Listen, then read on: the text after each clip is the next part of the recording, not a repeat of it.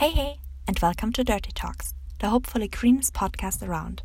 My name is Leonie, and I'm your guide through the complex jungle of sustainability.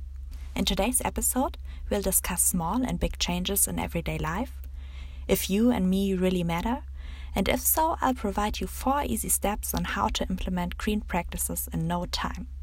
So let's start exploring.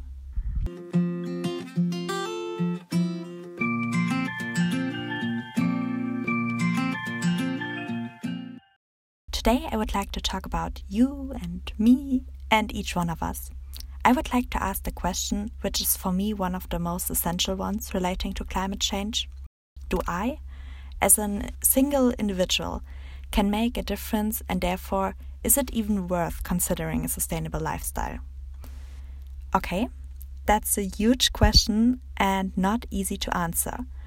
But let us first have a look at some explorers out there what do people think about their own ecological footprint and behavior? I asked some friends of mine what they think are the most polluting activities or purchases they do or make, and here are some of the answers.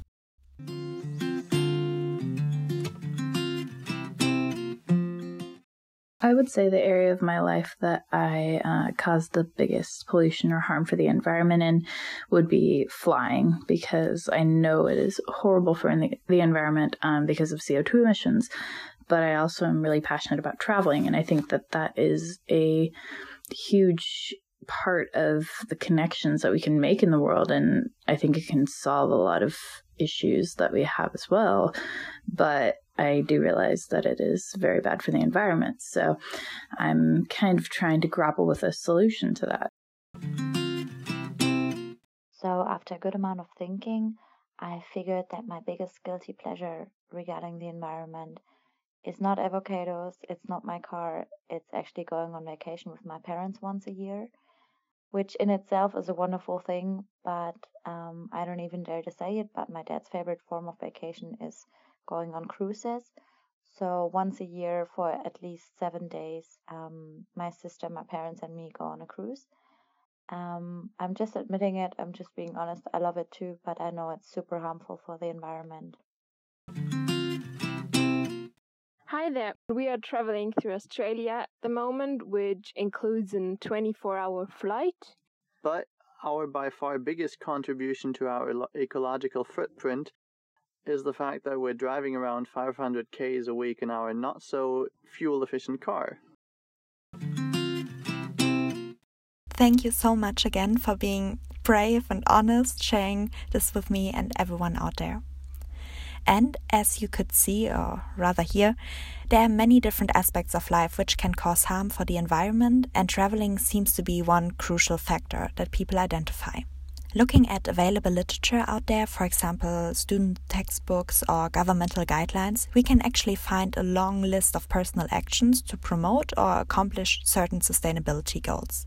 We've all heard about this confusing multiple garbage can system they call recycling, or avoiding the standby modus of our TV screen, for example, in order to save energy. However, there has been some very interesting and at the same time devastating research published, and I could find similar opinions being discussed on relevant blogs and magazines too. The research paper includes kind of a ranking of recommended green actions, which are suggested by literature. According to their CO2 saving potential, those measures are assessed. CO2 stands for carbon dioxide and has been identified among others like methane as the so-called greenhouse gases. Those are gases in our atmosphere which absorb and re-emit heat and thereby keep the planet's atmosphere warmer than it otherwise would be. Plants and microorganisms can convert CO2 into oxygen, leading to a giant carbon cycle. But this process has its limitations. Often, CO2 is used as the only measurement to determine the harmfulness of certain behavior and also, for instance, calculating the ecological footprint of an individual. However, there are other greenhouse gases which shouldn't be underestimated. As for instance, the warming caused by 1 kilogram methane is 25 times higher compared to 1 kilogram of CO2. But please do note that the amount of CO2 we are producing in combination with its high occurrence makes carbon dioxide reaching number one on this negative list. Back to our potentially sustainable actions. what seem to be great opportunities to contribute to a greener future, like planting a tree, composting, and minimizing waste, are in comparison very low impact personal actions. Looking at their approximate reduced CO2 emission per year, they are hardly noticeable. Again, in comparison. But what are powerful measures then? The same list also displays recommended actions with a high effectiveness in terms of CO2 reduction. In fourth place, missing the winner's podium, is a plant based diet, defeated by avoiding air travel and living a car free life. Ranked first, and therefore the action with the highest CO2 saving potential, is, drumroll, having one fewer child. Wow, to me that was quite shocking, but at the same time, it totally makes sense. Of course, with actual climate change being man made and caused by our actions, it is totally reasonable that this can be reduced with one person less consuming. On the other side, I don't mean to say now we shouldn't have children and humans are bad and, and so on. Not at all. Just trying to create some awareness and putting things in relation. It also needs to be considered that population growth can't be seen out of context, and greenhouse gas emissions of an additional habitant vary greatly depending on socioeconomic and geographical circumstances. Okay, after the kind of destroying all our hopes and my dream of sustainability becoming easy and natural, I want to come back to the idea small versus big changes. Therefore, I would like to use a non so scientific approach from the book The Tipping Point by Malcolm Gladwell, which became quite popular in the field of marketing. And that's how I know it from my previous studies in business administration. I actually used it for my not so successful and hopefully no one will ever read it bachelor thesis. But doesn't matter, back on track. Mr. Gladwell describes in his work the concept of how little things can have a big impact. By doing so, he refers to the spreading of diseases, trends, and rumors. Maybe to make it a bit easier to digest, let me tell you a short story you might have heard of eventually from your mathematics teacher. Nah, stay with me, promise, no formulas. But um, it's called the chessboard problem or rice grain story. The legend goes that the king was a big chess enthusiast and had the habit of challenging wise visitors to a game of chess. One day, a traveling sage was challenged by the king. To motivate his opponent, the king offered any reward that the sage could name.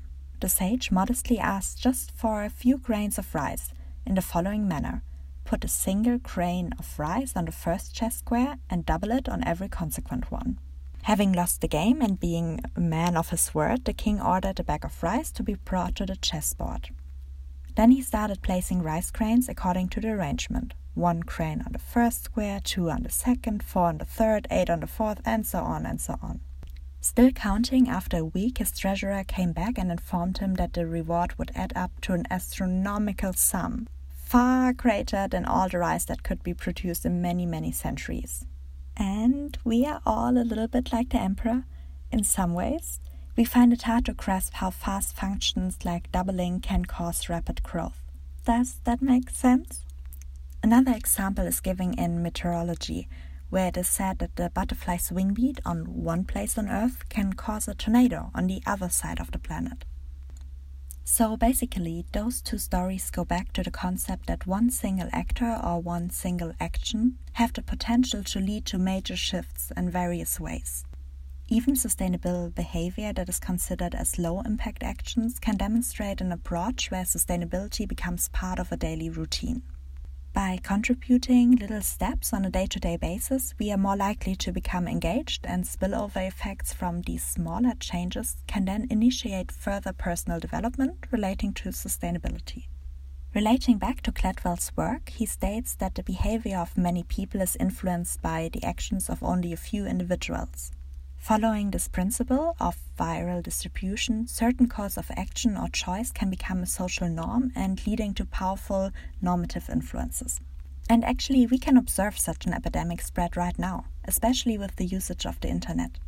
The most recent example I stumbled over is the hashtag trash tag. You might have seen it in your newsfeed, and I also saw some newspaper writing about it. It's a before and after picture showing a man in an area totally littered with trash and an after picture where all the garbage has been collected in huge waste bags where it belongs. cool thing, showing one person, one idea, but a large outcome. So let's get practical. As I said in the intro, I want to share some easy steps with you that each one of us can implement in our daily lives. Those are not dependent on each other, and you don't have to follow a certain order, but um, these are just ideas on how small things can make a big difference. Step 1 Start small. I know that many people struggle with change, and I do too. So instead of going all in, if that is what you want to do, that's amazing, go for it. But for everyone else, you can literally take it slow. It is totally fine to choose one aspect of your life that you would like to green a little bit. That could, for example, be a plastic free day where you try to purchase unpacked products and use your own reusable mug instead of getting a coffee to go with a plastic lid. Or if you're really into beauty products and cosmetics, you could download one of those barcode scanning apps giving advice regarding ingredients, animal testing, and many others. Or if you're a foodie like I am, challenge you and your friends with a leftover dinner at the end of a week. Everyone shares the leftovers from their fridge, and you try to create a delicious meal from the ingredients without wasting food. So, focus and improve step by step. Okay, number two answer the why question. That is actually quite a big one, but to me, an essential thing. I believe that if the reason, the why we're doing things, is strong enough, we can almost do anything. So give yourself a why. That could, for example, be a more playful approach, like taking sustainability as a challenge that you would like to win, or you want to save money, or you want to live a healthier life, or you want to be a cool hippie kid, or whatever. Make sure that you give yourself a reason to motivate and keep you on track. And those can be selfish. Don't get me wrong on this, but we don't need to pretend as if we are doing it for a better cause, a better world, a better future, even if those, of course, are attitudes worth striving for. Number three, get inspired. Take advantage of all the social media out there and discover new ideas, mindsets, ways of living. There are millions of pages, blogs, communities, groups out there sharing their thoughts and actions regarding sustainability. You could join just one of the Living uh, a Plastic Free Life groups on Facebook, follow a travel Instagram account of a person who avoids flying, or watch YouTube tutorials on how to produce your own washing powder. Of course, that doesn't mean you will implement all of those options in your personal life, but you will get so many new ideas and a variety of opportunities that you even might want to put some into practice. Last but not least, and this point goes along with the previous one, after finding role models, become a role model. Now that you've been watching all those amazing people out there following a plastic free life and planting their own vegetables and so on, you can become part of this movement. Sometimes it is less about what we say and preach, but rather what we do. So, by following green practices yourself, you might be inspiring a friend of yours who then also starts to rethink their consumption pattern. And maybe again, friends of your friend might be decide to sell their car and choose public transport, and their friends again. Uh, you see where I'm heading. As Gandhi said, be the change you want to see in the world, and I guess he's right. In short, so it's easier to remember. Number one, start small. Number two, know your why. Number three, get inspired. And number four, become a role model. Yep, this is it for this episode. I have not 100% decided what I will be talking about in the next episode. I'm thinking about sharing in which area of life I started my personal sustainability journey. But if you're interested in another specific topic, I'm more than willing to discuss something else first. Anyways, I would like to thank everyone for this amazing support and great feedback. I never thought that people would actually listen to me, and I'm really trying to make this as valuable for you as possible. So, thank you so much, and please keep sharing your thoughts and ideas with me. And even if I hate asking for this, but it would be really, really cool to get some reviews here on iTunes, Spotify, Facebook. And of course, I hope you'll join me again next week for a new episode of Dirty Talks. Oh, and don't forget, there will be a short inspirational quote at the end of the podcast. So, hear me soon. Bye. Always leave people better than you found them. Hug the hurt, kiss the broken, befriend the lost, and love the lonely.